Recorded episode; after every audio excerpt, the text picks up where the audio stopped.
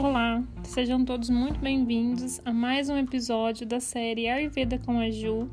E nesse episódio a gente vai finalmente começar o capítulo 1 do Ashtanga Hridayam, ou o Adhyaya 1 do Samhita, da obra Ashtanga Hridayam.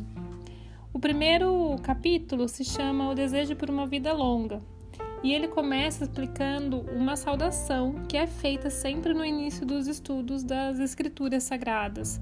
Para o Ayurveda, as escrituras, esse conhecimento é algo que a gente precisa honrar.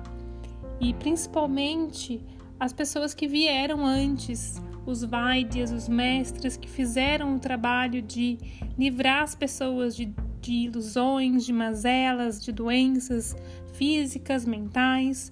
Então a gente honra com muito respeito todos esses gigantes que vieram antes de nós, e por meio dessas pessoas hoje a gente tem acesso a esse conhecimento.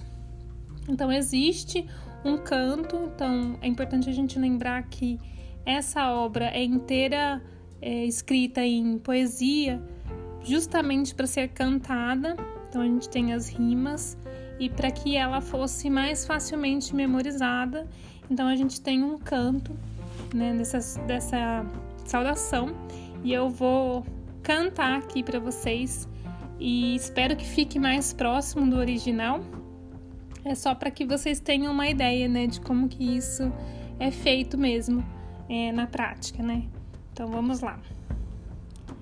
Raga diroga satatanu shaktana shesha kaya prasutana sheshan altsukya moha ratidan chakhana yopurva vaidyaya namostu tasmai. Então ela soa mais ou menos dessa forma e diz exatamente isso, gente. Purva, yopurva vaidya, o grande mestre, o grande médico, A ti a gente saúda, a gente reverencia por ter eliminado, as pessoas de tanto sofrimento, de raiva, ilusão. Mais ou menos isso que diz essa saudação. E aí a gente tem a menção aos 8 ramos do Ayurveda, que são abordados ao longo dos 6 sthanas, dos quais a gente falou já no episódio anterior. Então, a obra Ashtanga Hridayam é dividida em sessões, ou sthanas, e cada sessão foca em algo mais específico, e a gente tem a menção às 8 áreas do Ayurveda ao longo dessas 6 sessões.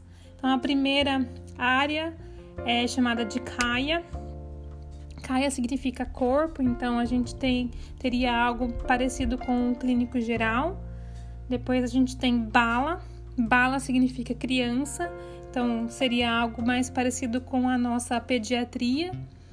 E aí a gente tem o ramo da psicologia ou psiquiatria, na verdade são as doenças mentais.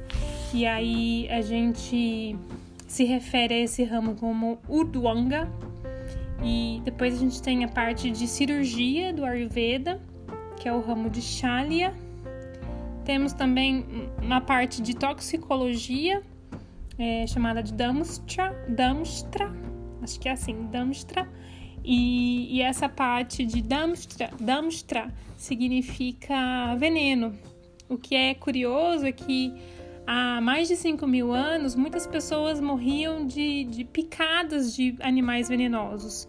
E a gente precisava, era necessário ter uma pessoa, um Vaidya, com profundo conhecimento de todos os tipos de picadas e tipos de animais para poder salvar, ministrar a substância correta para salvar o paciente. Então, era uma área mais específica e que precisava desse conhecimento, algo muito importante, porque se um médico olha para uma picada, identifica que é a picada de cobra, mas não sabe qual é a cobra e administra uma outra substância para um outro tipo de cobra, ele podia perder o paciente, Então, era preciso bastante estudo, bastante conhecimento nessa área. Depois a gente tem a área de geriatria, que seria mais ou menos o equivalente, né? Que é chamada de jara, que significa velho. E por último, vricha, que significa potência sexual, e aí seria um ramo mais sobre a área de saúde sexual. Então, esses são os 8 ramos dos quais o Ayurveda trata, né, no Ashtanga Hridayam.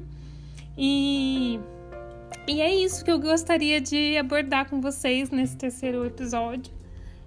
Eu vou dividindo, né, o conteúdo em blocos para que esse conhecimento vá ficando um pouco mais claro, né, de ser digerido, e espero que tenha ficado claro, e eu espero ter agregado de alguma forma na vida de vocês. Então, muito obrigada a todos que ficaram até o final, e vejo vocês no próximo episódio. Até mais!